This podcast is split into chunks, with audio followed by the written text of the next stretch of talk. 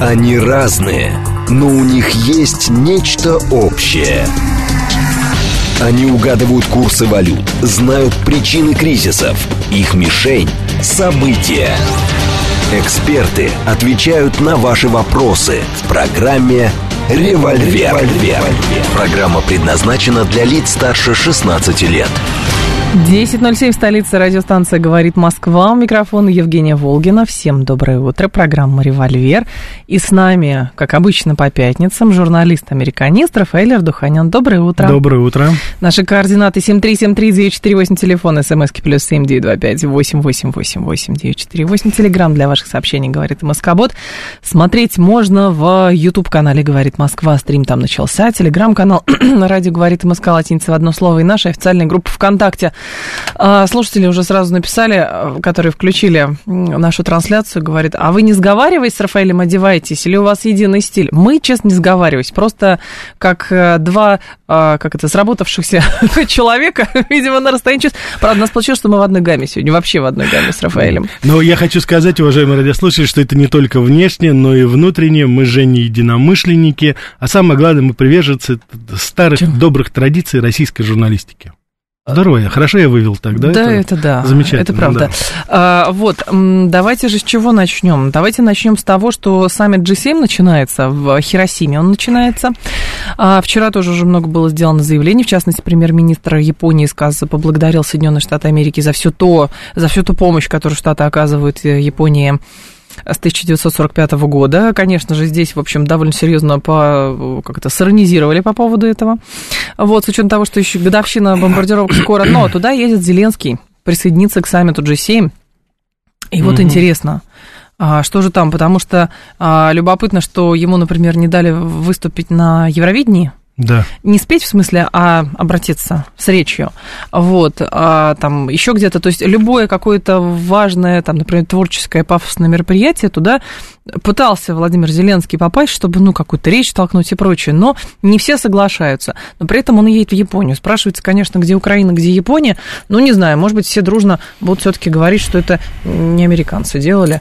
Единственное, что надо уточнить, да. он, он едет туда в качестве кого? Может быть, в качестве развлекающей, развлекательной Нет, программы? Написано на самом деле, что... Может быть, что-нибудь там споет, действительно, пианино любит сыграть? Нет, быть, написано, сыграть? Нет? что он присоединится к mm. группе семи. Mm. Вот, а, значит, и что еще? Будет выступать с речью. Это будет, значит, а, это символический жест, а, значит, который призван осудить mm российскую угрозу ядерной войны. Ну, О, правильно. И это, поэтому надо ехать в Хиросиму. Это, да, это, это я хер, читаю это, по Japan Times, сейчас вам перевожу. Да, да, да, это вот. сейчас вот один из тех источников, мы его редко используем, но дело в том, что более-менее да. информацию можно было только из первых, что называется, Пока не перевели получить. просто, да, да не, не дошли руки. Да, так что это как раз уже японская пресса пишет, и причем, конечно же, это, я не знаю, но вот есть еще верх цинизма. Это, ну, наверное, Но я не надо знаю. Было это надо было постараться. Я вот не знаю, я вот думаю, наверное, что это можно было бы. Это, наверное, где-нибудь в Нюрнберге, там, допустим, проводить какой-нибудь я не знаю, там, антихолокостовское какое-то мероприятие, вот что-то такое, это какое-то уже, знаете, метафизическое все. И, и самое главное, знаете, с американцами более-менее понятно. Дедушка, кстати, приедет, все ну, это нормально. подмен понятия, вы же дедушка понимаете, приедет, что это, да. да. А дедушка, знаете, как приедет? Дедушка бросил все переговоры по, э, значит, по потолку долга, убежал оттуда, оставил своих экспертов и сказал им, я очень занят, мне надо в Японию срочно.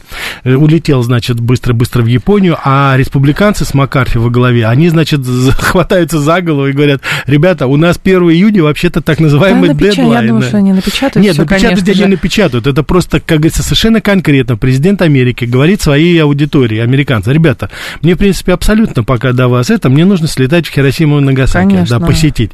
Это первое. А второе, знаете, что я вот думаю насчет японцев. А, вот все-таки, ну, это уже вспоминается, конечно, гумилевская теория пассионарности. Ну, где, ребята, вы, госп... господа японцы, ну, где ваш самурайский дух, где ваша гордость?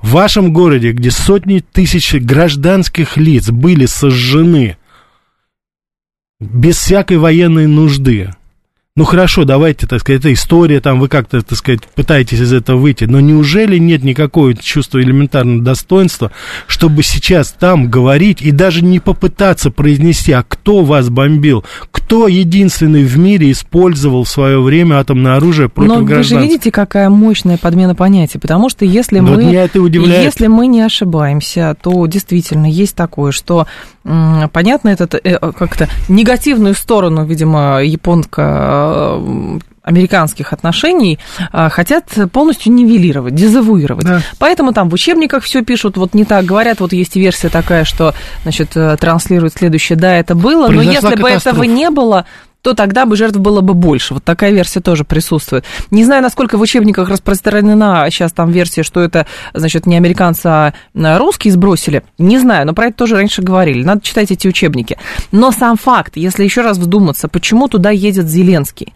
Мы же наблюдаем сейчас действительно вот эту вот намеренную трансформацию информационного пространства и как бы а, перепрошивку мозгов. То есть что должно быть в общественном поле? Нужно, значит, это, не символизм, что американцы пришли, там, я не знаю, извинились, там еще что-то, да, проводят саммит международный, на котором обсуждаются санкции против России, Туда едет Зеленский, и я вам вот э, цитирую сейчас, пока Рафаэль говорил, я поподробнее это все перевела. Смысл в чем? Значит, в по- поездка Зеленского будет богата символизмом на фоне... В Хиросиму еще раз. На фоне российских ядерных сабель кровопролитном, значит, боях против своего соседа. Ну, я понимаю, это значит вот э, приехать в Освенцим и говорить о, так сказать, проблеме э, вымирания китов в Тихом океане, да? Вопрос стоит еще раз, вопрос только к японцам сейчас вот у меня. Я понимаю, есть куча вещей, они там сами вольны интерпретировать, но как можно до такой степени быть непассионарным? Где эти самураи, где эти карате, нунчаки, где эти, так ну, сказать, стальные офици... официалку читаем, конечно. Это не официалка. не знаем, как там на самом да деле это происходит на самом деле происходит, я вам скажу так, несколько сот человек вышли с протестами, угу. Все. Более того, во всех учебниках сейчас, там по разным оценкам, от 40 до 60 процентов молодежи считают, что бомбили Советский Союз на Хиросиму и Нагасаки, а не американцы. Реалия заключается в том, что ни один американский президент, в том числе и Байден, он уже заявил, он не собирается извиняться за это. Вот это вот и есть реалии, которые сейчас, и, которые сейчас существуют. И вопрос сейчас, а еще раз я хочу повторить, мне понятна логика э, англосаксов, они никогда ни за что не извиняются. Ради, хорошо, оставим это. Но японцы, но есть вещи, на которые, ну, нельзя. Даже корейцы, южные корейцы, они возмущаются, говорят все-таки э, о роли Америки, которую они сыграли в разделении страны. Любую другую страну возьмите, везде это все-таки как-то, каким-то образом это говорится. Мы сейчас с вами возьмем Японию, мы возьмем с вами сейчас Германию, абсолютное падение вот этой политической, исторической пассионарности. Нация вымирает духовно просто. Если она вот такие события в их жизни, я считаю, краеугольные, правильные, основополагающие, отвергает, не обращает на это никакого внимания, и у нее там вроде бы приезжает какой-то Зеленский, который будет там, в Японии, говорить в Хиросиме. Он будет говорить о проблемах, там, я не знаю, о том, чего. что Россия там, размахивает ну, ядерной да, разма... дубиной. Ядерной дубиной. И, и поэтому причем... дайте оружие мне. Да, вот и поэтому дайте так. мне. А вы знаете, что я убежден, а придут к тому, что и дадут ядерное оружие. Ну, не, не, не, ядерное, я думаю, не дадут. Ой, Жень, вы знаете, вот год назад, вот то же самое. Не-не-не, ну что, танки, да нет, ну только каски, бронежилеты. Ну какие танки? Ну о чем вы говорите? Нет, танки это одно. Ракеты с объединенным ураном, там, снаряды, да ну никогда. Ну не-не-не, нет, Женя, очень да-да-да сейчас. Потому что закусили у дела. И вы знаете, что самое главное? До жирафа дошло. Поражение НАТО там сейчас, это поражение всего блока. Вот они сейчас поэтому и всполошились так все, потому что действительно это будет для них полным фиаско, и они это наконец-то поняли. И сейчас мы с вами имеем дело с бесноватыми абсолютно а, людьми. Слушатель говорит, а вас не смущает, что Зеленский навстречу Лиге арабских государств едет? Вы знаете, из-за всего того, что я видела, это сообщило немецкое агентство ФАС, агентство печати сообщило со ссылкой на дипломатов, что король Саудовской Аравии Салман Абдул, а, в общем, Аль-Сауд пригласил президента Украины Зеленского принять участие в саммите Лиги арабских в качестве почетного гостя. А, планируется, будет обсуждать возможности мирных переговоров между Украиной и Россией. Королевство, принимающее саммит, уже некоторое время пытается представить себя посредником и так далее. Но, правда, Зеленский-то едет, в общем, в этот самый в Японию, поэтому не, не знаю, как он одновременно Ну, давайте, во-первых, во-первых давайте подождем официального подтверждения, да. чтобы там ни было, и как бы там ни было, это первое. Второе, Восток дело тонкое. Давайте мы посмотрим контекст, посмотрим, так сказать, риторику, для чего едет, с какой целью, что это Не, там будет. Рафаэль, подождите, посмотрим. я здесь вынуждена вас прервать, потому что, с одной стороны, вы говорите, что нет никакой пассионарности у японцев, и что там делать, это тоже восточная страна, да. что там делать Зеленскому. А, то есть вы не рассматриваете, что там Восток дело тонкое. А когда речь идет о том, что он ну, вот в Лигу арабских государств, а у нас вроде с арабами хорошо, но туда якобы может приехать Зеленский в качестве почетного гостя, это вы уже говорите, Восток дело Значит, тонкое. Я бы никого вот, не оправдывала. Нет, здесь, здесь нет. В данной ситуации ключевые слова, которые вы употребили, Женя, это якобы, якобы, якобы. Пока мы ничего не знаем. Это первое. Второе. Хиросима – это символическое место, и те события, которые там произошли, знает весь мир. Они уникальны. Саудовская Аравия, страны Востока, они от этого, как говорится, отрешены, и у них там нет этих таких табу. Ну, хотят пригласить.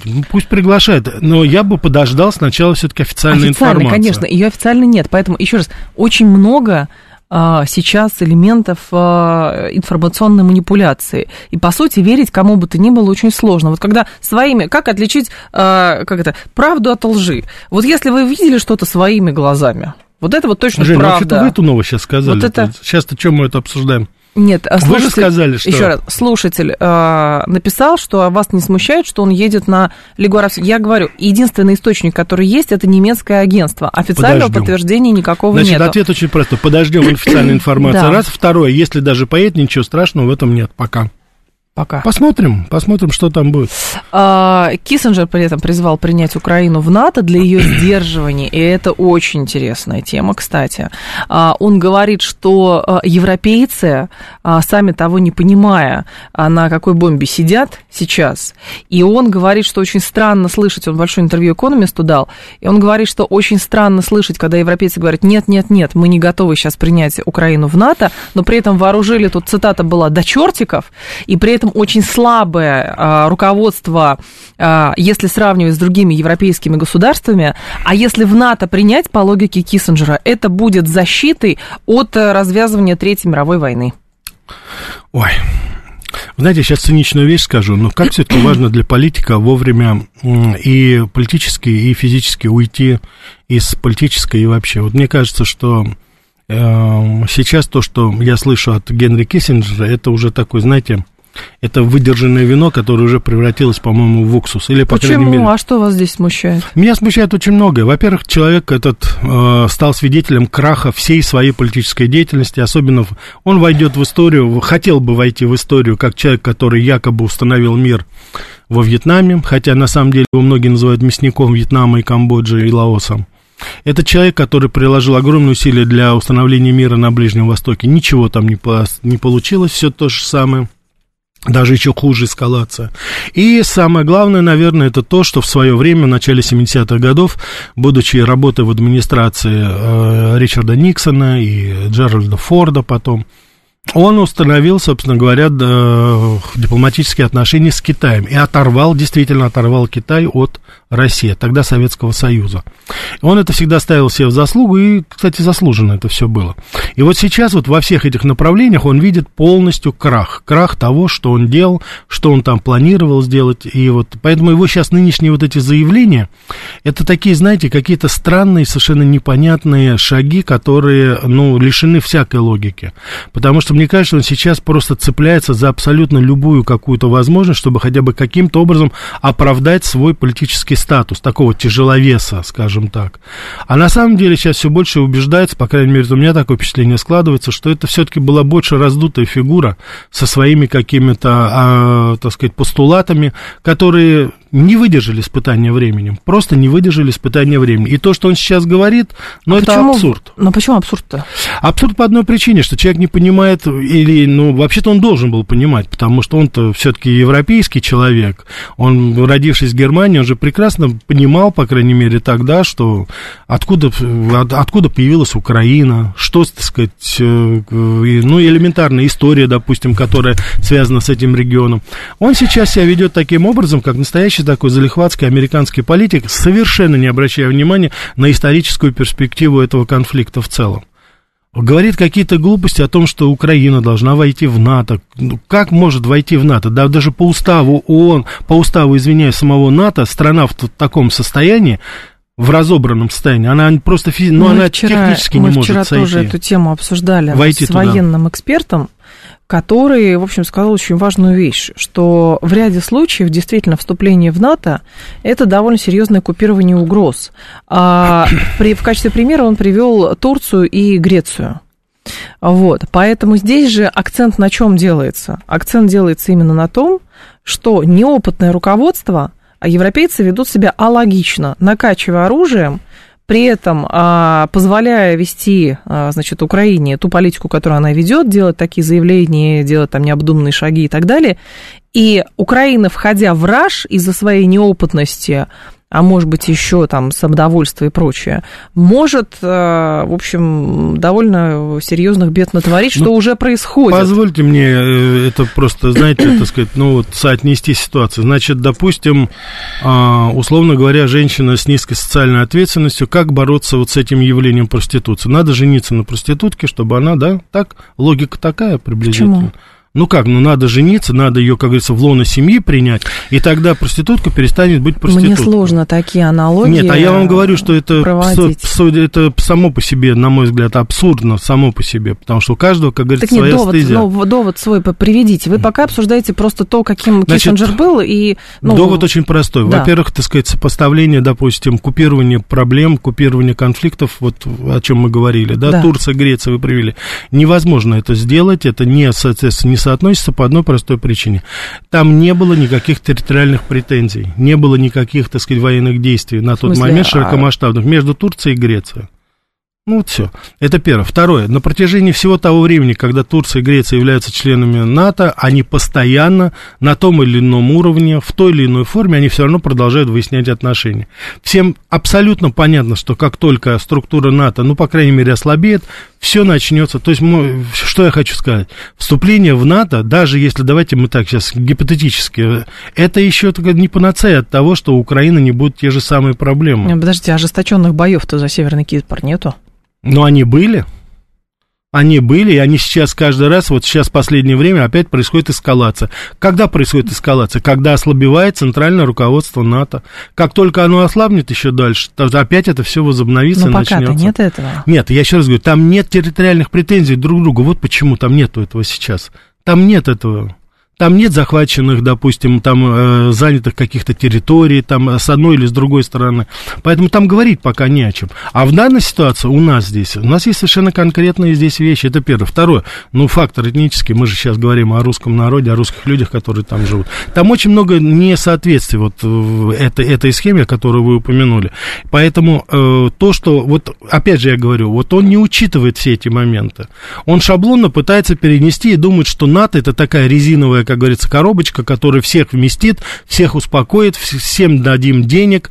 Как они с Китаем работали? Они открыли режим наибольшего благоприятственный для Китая, для китайских товаров. Вот это китайское чудо, оно берет как раз начало истоки, начало 80-х годов, особенно после смерти Мао Цзэдуна, когда ослабла центральная власть в Китае. Они ангажировали Китай, и Китай начал бурно развиваться, и, естественно, вот пожинал плоды такого сотрудничества. Поэтому тогда американцам было легко работать. Они покупали лояльность Китая на тот момент. Но сейчас мы с вами видим, что по закону философии матери... количество превратилось в качество, и Китай уже совершенно в другую позицию занимает. Ему уже недостаточно этого просперити, так называемый. То же самое будет и здесь. Не смогут они очень долго, они уже не могут сейчас финансово поддерживать эту ситуацию. Что значит Украина вступает в НАТО? Это значит колоссальные десятки миллиардов долларов на перевооружение, Да, они переоснащение. вложили сколько. Вот, ну так они вложили несознательно. Кстати, у нас же там есть информация, что э, ребята-то очень так э, с умом Да, вкладывали. я ее как Сколько раз там сейчас, они украли? э, там- Есть у вас эта новость? Сейчас, да-да-да, я ее сейчас как раз ищу. А, это так что там новость- 150 миллиардов, там такое впечатление, Нет, там... на 3 миллиарда, по-моему, долларов. Это Вот, то- нашла. В США обсуждают бухгалтерскую ошибку Пентагона. Он завысил цену отправленной на Украину американской техники примерно на 3 миллиарда долларов. Это единичный Это случай только. В, да. А сколько и, и, таких? соответственно, как это называется? Бухгалтерская ошибка. Но это Теперь это называется не коррупция, а бухгалтерская Жень, ошибка. вы знаете, вот есть такие слова, которые очень четко отражают с, э, статус и смысл ситуации. Значит, теперь у нас это будет, я, я думаю, это мем такой будет, бухгалтерская ошибка Пентагона. Это как у нас, Это взрыв-хлопок, вот а? это, взрыв-хлопок. Ну, что-то У нас такое. теперь называется не там диверсия где-то, а как это, э, что-то там, повреждение железнодорожных путей вследствие вмешательства третьих лиц. Да-да-да, скромное обаяние буржуазии. Вот мы с вами такое, знаете, так сказать, это, да, женщины с пониженной социальной ответственностью. Бухгалтерская ошибка Пентагона. То есть у Пентагона есть помимо всего прочего еще, помимо всех этих там патриотов, там леопардов, там всего там еще, там абросом, которые никак не доедут до Европы, у них еще, оказывается, и бухгалтеры ошибаются. Нет, там, правда, история с F-16, конечно. Украли тоже... деньги, ребята, давайте говорите, как говорится, конкретным языком. Нет, а что, ну, как бы, а Своровали, что, а ребята. что, кого удивляет, с учетом того, что, естественно, не мы придумали, что кому война, кому мать родна, и как можно там денег заработать, и почему Борис Джонсон так э, суетился вокруг отправки э, помощи Украине. Э, там даже, по-моему, иностранная пресса писала, что, в общем, у него какой-то такой лютый достаточно процентик-то имеется с этого дела. Так все они имеют. А, и вот. Остин у нас из Поэтому, мне был кажется, 3 миллиарда министр... долларов это мало. А? 3 миллиарда долларов это очень мало. Не умеют воровать. Слушайте, у них сейчас там есть такой человек по... Я уж не знаю, какая у него фамилия. То ли Чубайс, то ли Сигал он стал у нас. Знаете, не знаю, же... кем стал. А, но он же у нас сейчас изменил там фамилию, вроде бы он сам... Э, Ты что говоришь про тех, кто уехал? Да где, ну, Я пожалуйста, человек там у них в Европе, там в Лондоне собирается осесть. Ему там особнячок уже вроде бы прикупили на ворованный день. Ну, ребят, ну спросите, как воровать, он вам все расскажет. Такую Росэнерго раздербанил, Роснано раздербанил. Ну, это ж вообще-то, ну... А, у нас экзистенциальный конфликт или конфликт территорий. Если первое, то я вообще конца не вижу. Но думаю, все же кишка тонка не экономически, а морально. У нас тонка. Я хочу здесь сказать, я не согласен с формулировкой, но если, допустим, позвольте мне сейчас это по-своему интерпретировать, то, что у нас сейчас отсутствие все-таки в достаточной степени воли со стороны нашего политического руководства, это, мне кажется, очевидным.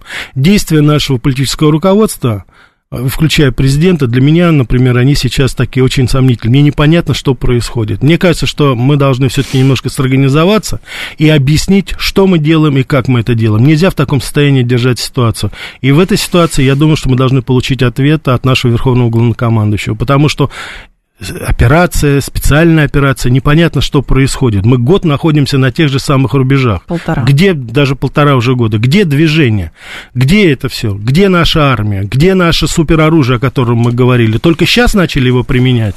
Вы знаете, когда был взрыв, Женя, вот у нас был эфир, когда был Крымский мост, угу. взорвали они, я тогда, помню, сказал э, фразу такую, ну вот что еще нужно сделать, чтобы уже, так сказать, мы в конце концов, ну, по-настоящему вступили в военные действия. Как надо это сделать. И я тогда сказал, ну что же, в Кремль, что ли, чтобы было? И вот это, я не знаю, ну, уже, уже до Кремля долетели эти дроны. Что дальше-то еще? Что еще должно произойти, чтобы мы, в конце концов, поняли, что нам мы нужно не поддаемся предпринимать... на провокации. Ну, это да, мы, мы, мы выше этого. Меня уже эта риторика нашего МИДа, она, признаться, уже мне это надоела. 10.30 новости мы продолжим. Они разные, но у них есть нечто общее. Они угадывают курсы валют, знают причины кризисов. Их мишень – события. Эксперты отвечают на ваши вопросы в программе «Револьвер». Револьвер. 10.36, столица радиостанции «Говорит Москва». У микрофона Евгений Волгин, Рафаэль Ардуханян с нами. Доброе утро. А, журналист-американист 7373948. Несколько ваших вопросов а, Рафаэлю по теме и продолжим. Алло.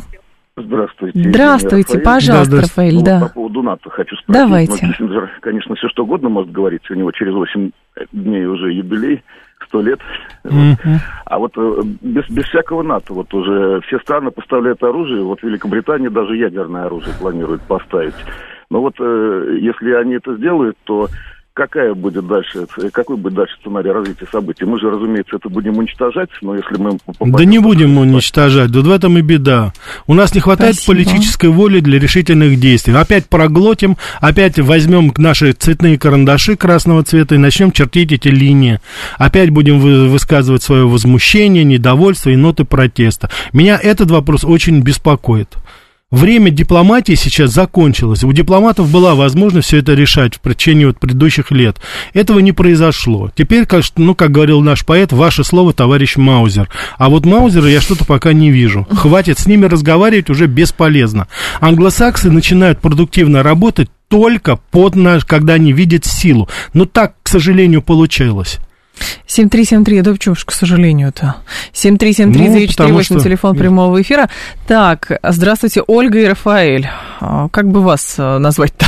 Я не Ольга, и никогда ее не была. Евгения меня зовут. Сколько раз говорит, да, в крайнем случае Беретта. Так, да, а, я смотрела сейчас, как вы относитесь к бывшему разведчику Риттеру Скотту.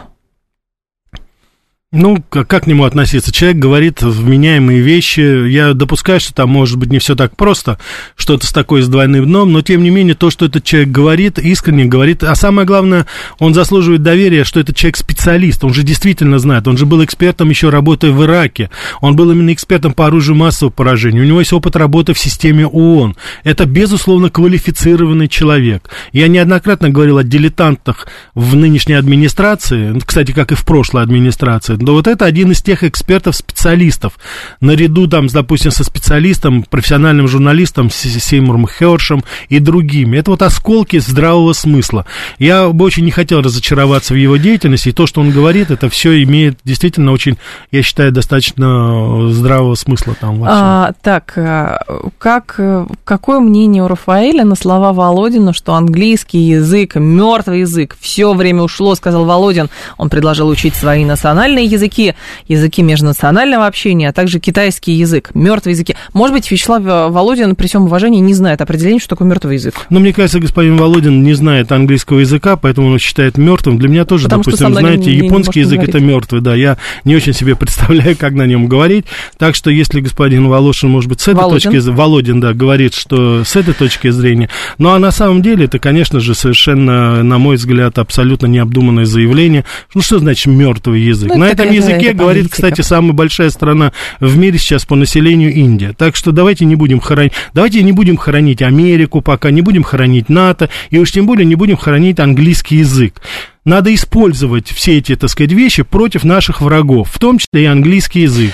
А, и, кстати, интересно, вот... И я, кстати, это говорю как преподаватель, профессиональный преподаватель делового английского языка. Да, причем еще вся техническая документация на английском, и если сейчас вдруг у нас будет крестовый поход против английского языка, у нас весь параллельный импорт сразу умрет, естественно. А вот, потому что, ну, простите, документы не на армянском, причем, не на казахском да, языке делаются. Причем, причем я хочу сказать, что я преподаю именно в корпорациях, и частные корпорации корпорации меня приглашают, и там интерес к английскому языку достаточно велик. В общем, товарищи, кто так что, господин Володин, вы, вы не правы. На, на, намек Рафаэля Ардуханяна поняли. Да какой намек? А... Я же открытым текстом уже сказал. А, тут про язык, правда, просто интересно. Я не смотрела, надо посмотреть, потому что мы знаем, что есть английская версия сайта Государственной Думы. Вот интересно, перевели ли они это заявление на английский язык на своем сайте? На ну, английской версии. 7373948, давайте вас еще послушаем. Здравствуйте. Алло. Добрый день. Сергей да. Алексеевич. Добрый день.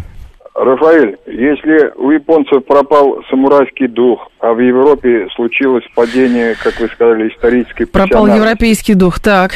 Да, а когда у нас с объявлением части мобилизации частичной сотни тысяч покинули Родину, разве это не результат с одной стороны, внешнее воздействие, а с другой стороны, провала внутренней политики в области идеологии. Спасибо. Согласен с вами, Сергей Алексеевич, согласен, абсолютно согласен, но только, знаете, мы же с вами здесь, в этой стране живем, и Россию считаем все-таки нашей родиной. И я, помимо того, о чем вы сказали, и вы справедливо сказали, я вижу и тех ребят, которые сейчас проливают свою кровь и сражаются за нашу родину там, выполняя свой долг. В рамках специальной военной операции, войны, они не спрашивают, они взяли оружие, и они понимают, понимать, что надо защищать интересы своей страны.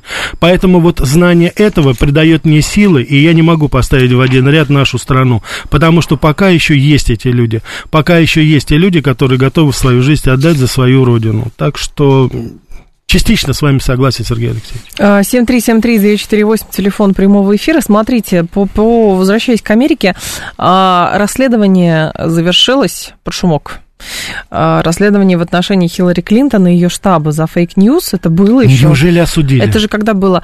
Нет, это же было давным-давно, во-первых. Конечно, а... конечно. Нет, оправдали, не было фейков. А, не было фейков, оказывается. Не то, было есть было, фейков. то есть было русский заговор. То есть мы вмешивались, да, наверное, в выборы? Мы Нет, не прекращали Мы не прекращали этого mm. дела. Да. Даже не начинали, я бы сказала, еще. Вот я думаю, что Мы не начинали Мы даже не начинали. Поэтому какие фейки? О чем вы говорите? Это мне напоминает старый анекдот. Между нами все кончено. Простите, но ведь ничего же не было. Все равно все кончено. Ну так что вот здесь это, ну это уже смех, конечно. То есть у них, посмотрите, преследуют Трампа, обыски, э, чуть ли не в тюрьму его сажают. 20 лет тому назад он что-то сказал, кому-то сказал в каком-то мебельном магазине, в какой-то секции или что-то Трампа преследуют. Все, ФБРовцы все там. ФБР скрывает информацию о коррупционной составляющей семьи Байденов. До выборов пытаются, так сказать, все это скрыть. И вот сейчас у нас ФБР после кропотливой работы, я убежден, они не нашли никаких преступных, так сказать, действий со стороны Хиллари Клинтон, которая соврала абсолютно всем. Да, 16-й год это был. 16-й год. год. Это вранье было изначально. Это именно Хиллари Клинтон, ее окружение и еще, так сказать, некоторые сотрудники спецслужб, бывшие сотрудники спецслужб э, Великобритании, они состряпали эту фальшивку по поводу русского следа, по поводу того, что э, ведь Хиллари Клинтон, она напрямую назвала а, Дональда Трампа щенком Путина. Да. Да, Путин угу. папе, она его так и назвала, да. То есть это все вот это, вот это вранье, это все, как говорится, все, что потом в конце концов привело Байдена к президент, э, к посту президента в 20-е годы, все эти фейки против Трампа, это все нормально. ФБР здесь ничего не нашла. Вы знаете, но это вот тоже, это деградация уже спецслужб, это, конечно... А почему? Нет, Рафаэль, подождите, вот здесь вы все. мне постоянно говорите, что я какая-то очень циничная женщина и прочее, но у меня просто такой... Неужели я так говорю? Чисто, да, э, вопрос. Вы романтик, а я циник, вот вот у нас такой дуэт с вами. Ну, надо было предупредить, я бы одел красный бант. Пожалуйста. Вот здесь красный диван. Вот. А, Женя. На самом деле, а, смотрите, другое дело. А почему вы считаете, что это деградация спецслужб? С чего мы вообще взяли, что, значит, спецслужбы в лице Всё, а, да. ФБР да. это организация, которая вот на страж закон, это же тоже, ну, и может быть элементом Значит, преследования, манипуляции. Совершенно верно. Значит, концов, посмотрите. Расследование а, было. Многие американские историки, причем серьезные, хорошие историки, да, вот, допустим, Стивен Коин, мой знакомый, недавно ушедший, профессор да. Принстонского университета, у него огромное количество э, материала и книг написаны о России, о Советском Союзе. Причем этот человек один из последних действительно экспертов по России. Да. И вот он в своих книгах как раз писал что деградация спецслужб начинается с того момента, когда спецслужбы политизируются. И он приводил, на мой взгляд, совершенно справедливо пример ЧК ГПУ НКВД, да, и потом КГБ, которые были, безусловно, политизированы политическими структурами силовыми, которые отражали интересы партии. Вот он это говорит. Так. И один из элементов, как в частности, причины, допустим, а, репрессий, которые тогда производились спецслужбами, это как раз была вот их политизация. Вот в Америке сейчас, которая, ну, я не знаю, уже как как говорится, копья все поломала. Говорила по поводу нашего НКВД, АГПУ. У них столько книг вышло, что как там КГБ убивает Россию, КГБ там, это много всего таких было. И они сейчас сами, вот говоря об этом, они сами наступают на тот же самый капкан, понимаете? Потому что мы сейчас с вами видим, что и ЦРУ, и ФБР совершенно точно являются абсолютно политически ангажированными организациями. То есть они, значит, с либералами, они у нас очень добренькие, хорошие, но когда дело доходит до республиканцев, угу. до Трампа, они вдруг звереют, как ненормальные совершенно. Ну а чем это не, собственно говоря, вот то противостояние в 30-е годы у нас, когда вся политическая, вся сила силовых структур была направлена на уничтожение политических врагов Сталина. Вот то же самое сейчас происходит.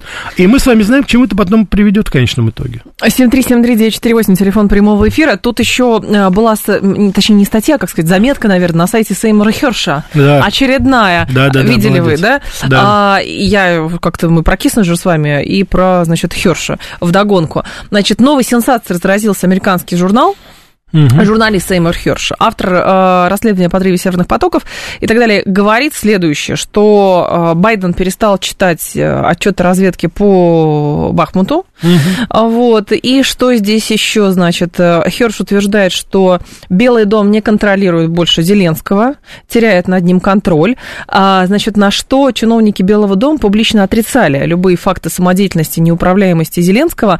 В статье Вашингтон-Пост, на которую ссылается Херш, чиновник администрации Байдена Байдена заверил, цитирую, Зеленский не может сделать ничего плохого. Это прекрасно. Это мне напоминает хозяина злой собаки, который, так сказать, держит ее на поводке, на ошейник такой мощный. И говорит, не волнуйся, она ничего вам не сделает. Я ее держу, как говорится, все хорошо. Но вот если такая роль уготована лидеру так называемой Украины сейчас, ну, ради бога, это, как говорится, украинскому народу решать, что там было и как. Угу. То, что он, э, так сказать, клоун рыжий сейчас у нас э, срывается с цепи, вы знаете, я даже и не знаю. Вот я смотрю на это, то, что происходит. У меня, потому что все, что происходит сейчас, я не могу серьезно воспринимать. Заявление, допустим, а, Зеленского, заявление вот пропагандистской машины Украины, которая сейчас все это поддерживает, с их этими охами, ахами, что они завтра будут в Курске или в Москве. Это все настолько несерьезно, я даже комментировать это особо не хочу. А то, что Вашингтон сейчас там начинает какие-то претензии выдвигать Зеленскому или его окружению, ну так это пускай они сами хоронят своих мертвецов. Это вы, ребята, создали все это, и вам теперь с этим разбираться. Нас-то не надо приплетать. У нас есть другая задача. Нам нужно знамя победы над Киевом водрузить. Вот это наша задача. И сразу это будет решение всех проблем. И сразу у нас и Зеленские на свои места все встанут в цирк, где им и место, и все остальные. 7373948, это телефон прямого эфира. Оливера Стоуна и его документальным художественным фильмам как историческим источникам можно доверять?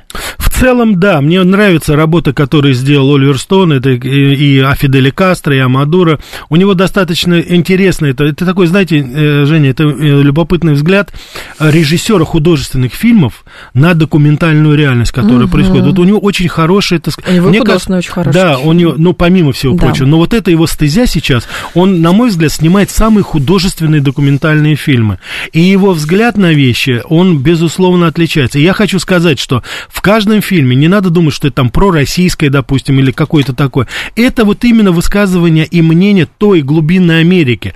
Э, эм, Оливер Стоун, человек, который сражался, я хочу напомнить, он ветеран войны, он сражался во Вьетнаме, то есть человек кровь проливал за свою родину. Он-то как раз и отражает вот глубинный интерес американского народа, о котором мы здесь с вами говорим. Вот это молчаливое большинство, которое потеряло свою страну сейчас. Вот мне кажется, что оно вместе с такими людьми, как Оливер Стоун, пытаются найти ту настоящую Америку, которая, собственно говоря, в свое время была и нашим союзником, и нашим другом, и в космос мы вместе летали, и в хоккей играли, но, конечно, это не то, что сейчас. А, Владимир поздравляет вас с Днем пионерии.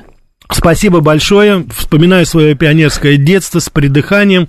Куча прекрасных воспоминаний. Пионерские костры, э, так сказать, купание в речке, игра в зорницу. С, и рад, буду рад, если вот эти положительные, хорошие традиции та, той организации вернутся сейчас а, в наш быт. Я убежден, что это будет к вящему удовольствию всех наших детей, потому что это, пионерия это здоровое тело, здоровый дух. Вот если это мы с вами сделаем, я думаю, думаю, наши, так сказать, дети и внуки, они нам спасибо скажут. Угу. А, так, еще поздравляю вас, Евгений. Я, я не застала. я только... А, Женя, я вам, я, вам, я вам расскажу. Да. Вы мне расскажете. Не, я достаточно наслышана. Кино видела. Даже гимн знаю. Гимн Взвейтесь давайте, знаете? Давайте включим. Ладно, давайте паузу сделаем небольшую. Вот она у меня есть. Да? Выведем? Можем? Можем вывести. Не, Неужели ничего... живете с кострами? А, вот подождите, у меня же звук, конечно. Ну, давайте. А вы думали, что? вы думали, я не знаю, Слушай, что а я помню. Сейчас... Про генпионерия? Сейчас, Ну, секунду. давайте сейчас посмотрим. Я даже, наверное, сейчас попытаюсь подпевать, если что. Ну-ка, работает он? А что-то не работает ничего у меня. Не-а. Взвейтесь кострами синие зори, мы пионеры, дети рабочие. Не, не работает. Близится эра светлых годов, клич пионера всегда будь готов. С праздником, вот. ребята! Ура! Не, не работает, ну ладно. Да а, я уже спел, не, Уже Рафаэль нам спел все, да. А, слушатель так еще спрашивал, я сейчас найду вам. Сейчас скажу, скажу, скажу. Как вы думаете, есть ли шанс, что жизнь станет выдвигать в политическую элиту Запада более толковых и адекватных людей? Вы знаете, я убежден, что именно так и будет, потому что настолько сейчас дно, настолько уже под плинтусом все, что я убежден, что следующее поколение, оно будет абсолютно э, другим, по крайней мере, интеллектуально. Но я бы хотел здесь сказать, что для того, чтобы убыстрить и более-менее, чтобы этот процесс был контролируем, нам нужно знамя победы пока, пока над Киевом сразу, вы знаете, появится очень много толковых людей, сразу очень много появится антифашистов, антинацистов у нас, сразу очень много появится друзей России. Вот как только наше знамя будет развиваться и никогда не спускаться, сразу появятся эти люди. А, так, еще у нас с вами была тема, которую я хотела коснуться, это кризис на границе. Да, кризис на границе, это, конечно... В смысле, в Штатах? Да. Там сейчас, да, несмотря на то, что вот эту 42-ю, так сказать, статью отменили, которая давала право а, запрещала, так сказать, въезд якобы больным, сейчас она снята. Сейчас там просто идет э, что-то страшное и ужасное, что происходит. Я сейчас не хочу, Женя, особо на эту тему говорить, потому что вы знаете, что у нас сегодня передаче «Америка Лайт». Мы как раз будем разбирать этот вопрос. Мы будем говорить об иммиграции в Соединенных Штатах и в, о, о иммигрантах в Соединенных Штатах и э, у нас в России. И у нас сейчас вот прорывается к нам, я надеюсь, Грег Вайнер, известный вам журналист, он с новостями по поводу того, что происходит на Южной. И самое главное, что интересно, уважаемые радиослушатели, не только на Южной, но и на Северной, канадской границе Америки, что сейчас там происходит. Сравним ситуацию с иммигрантами в России и в Америке. Грег uh-huh. привезет свежие новости. Сегодня в 8 часов подключайтесь, пожалуйста. Америка Лайт. Будем говорить именно об этом. Грег вживую будет здесь. Я надеюсь, по крайней мере, он прилетел вроде бы уже, так сказать, прорвался сюда. Расскажет, каким образом. То ли через Сербию, то ли через Прибалтику. Посмотрим. 7373948. А, Здрасте, слушаем вас. Алло. Пожалуйста. Алло, доброе Здрасте. утро. А, да, доброе утро. Доброе утро. Знаете, у меня вот такой вопрос. Ага. На самом-то деле, как я понимаю, сейчас э, геополитическая ситуация в мире во многом будет зависеть от э, взаимоотношений между Китаем и э, Соединенными Штатами. А здесь информация не очень противоречивая. Поэтому вопрос э, к Рафаэлю вот какой. Скажите, пожалуйста, располагаете ли вы какой-то информацией о том, подвергается ли обструкции экономической, политической, какой-то социальной, диаспора китайская в Соединенных Штатах. Есть вот такая информация? Спасибо. Я понял, да. Да, так. это любопытная вещь. Я ничего не слышал того, чтобы было каким-то образом против именно диаспоры.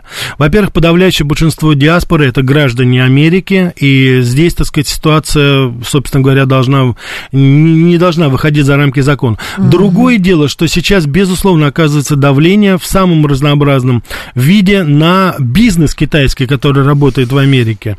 В частности, я хочу адресовать вот как раз вот э, ваш вопрос, он э, напомнил мне. Недавно э, Десантис у нас давал э, Рон Де Сантис, у них, да, давал интервью Пирсу Моргану, это известный русофоб, журналист из Англии, который работает и на CNN, сотрудничает, иногда появляется на других угу. каналах, он очень такой пространный, так, более чем час интервью, и там, значит, он у него спросил, ну, помимо того, что Рон Де Сантис наговорил кучу глупостей, в частности, я хочу сказать, что Рон Де Сантис назвал, значит, нашего президента военным преступником, это вот, кстати, к вопросу uh-huh. о том, то есть полностью Рон Де Сантис озвучил повестку либералов. Но, помимо всего прочего, он сказал, я, если стану президентом, я закрою ТикТок.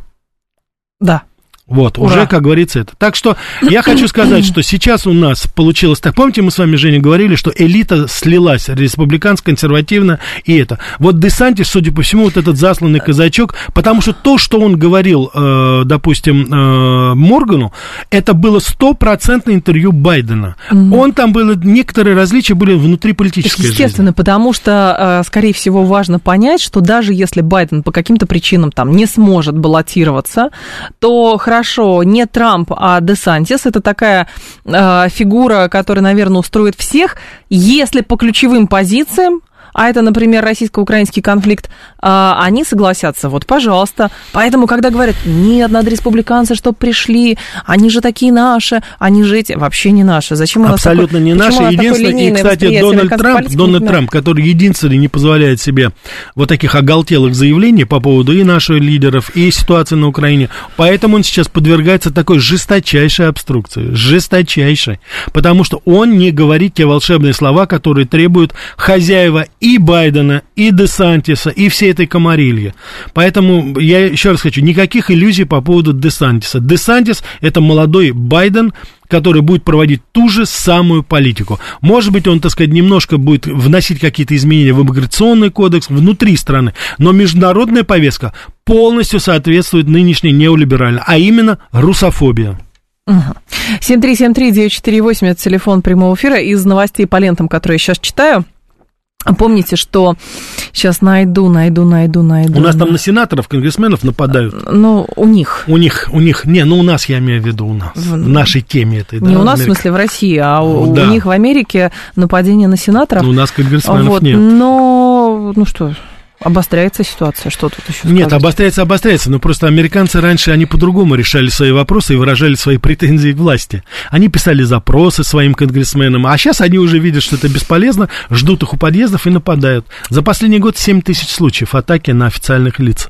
7 тысяч. Федерально. 7054 там вот приводятся данные. По-моему, это Вашингтон-Пост приводит. Ну, один из источников. Небезопасно тоже... работать на благо американского О, народа. Ой, не говорите, Женя, ой, не говорите. Но по лентам, я же сейчас э, да, искала сообщение, сейчас появилось. Смотрите, помните, 21 год Мещанский суд Москвы приговорил к условным срокам всех фигурантов дела инвест фонда Бенник Восток, угу. которых обвиняли в растрате 2,5 миллиардов рублей. В частности, основатель инвест фонда Калви получил 5,5 лет условно, другой фигурант француз Филипп Дельпаль 4,5 года. Суд снял арест с имущества Калви. Согласно приговору, Калви необходимо регулярно посещать уголовную инспекцию после вступления приговора в силу. Пока же у него нет никакой меры пресечения, хотя уже решение по суду, суда есть. И вот сейчас, э, значит, их адвокаты в суде, в Мосгорсуде, mm-hmm. заявили, что американский инвестор Майкл Калви и его французский бизнес-партнер Филипп Дельпаль, получивший условный срок за растрату, не смогли пока получить российские визы для участия в заседании Мосгорсуда. Бедненькие. Вот так. Бедненькие. А так бы приехали. Да. А так бы приехали все. Бедненькие они, да, бедненькие. Ну, пожалеть их надо, вы понимаете, надо же, надо, надо же пожалеть их всех, понимаете? Нет, ну, это, как это к вопросу о том, все, понимаете, говорят, кровавый режим, кровавый режим, а тут иностранцы получили сроки, арест сняли, отправились к себе и говорят, ну, если вы визы, конечно, получите, то приезжайте. Мы с вами поговорим. Я понял, да. А у нас, у нас нет. дипломаты не могут американские визы получить. А... а вот здесь проблема. Так, Трамп недавно CNN тоже ходил, и даже их э, CNN-овскую ведущую Андерсону Куперу пришлось извиняться, что э, на канал пришел Трамп и говорил... Мы на прошлой неделе все это обсуждали. Не, ну вообще-то, конечно, это такая оплюха была хорошая Дональда Трампа за все те старые страдания, которые ему причинили да. либералы. Так что, в принципе-то, это, конечно, хорошо. А самое главное, посмотрите, как живо публика реагировала. И, слава богу, сейчас э, Трамп, он лидирует среди республиканцев, он, так сказать, кандидат номер один. Но на CNN его больше не зовут.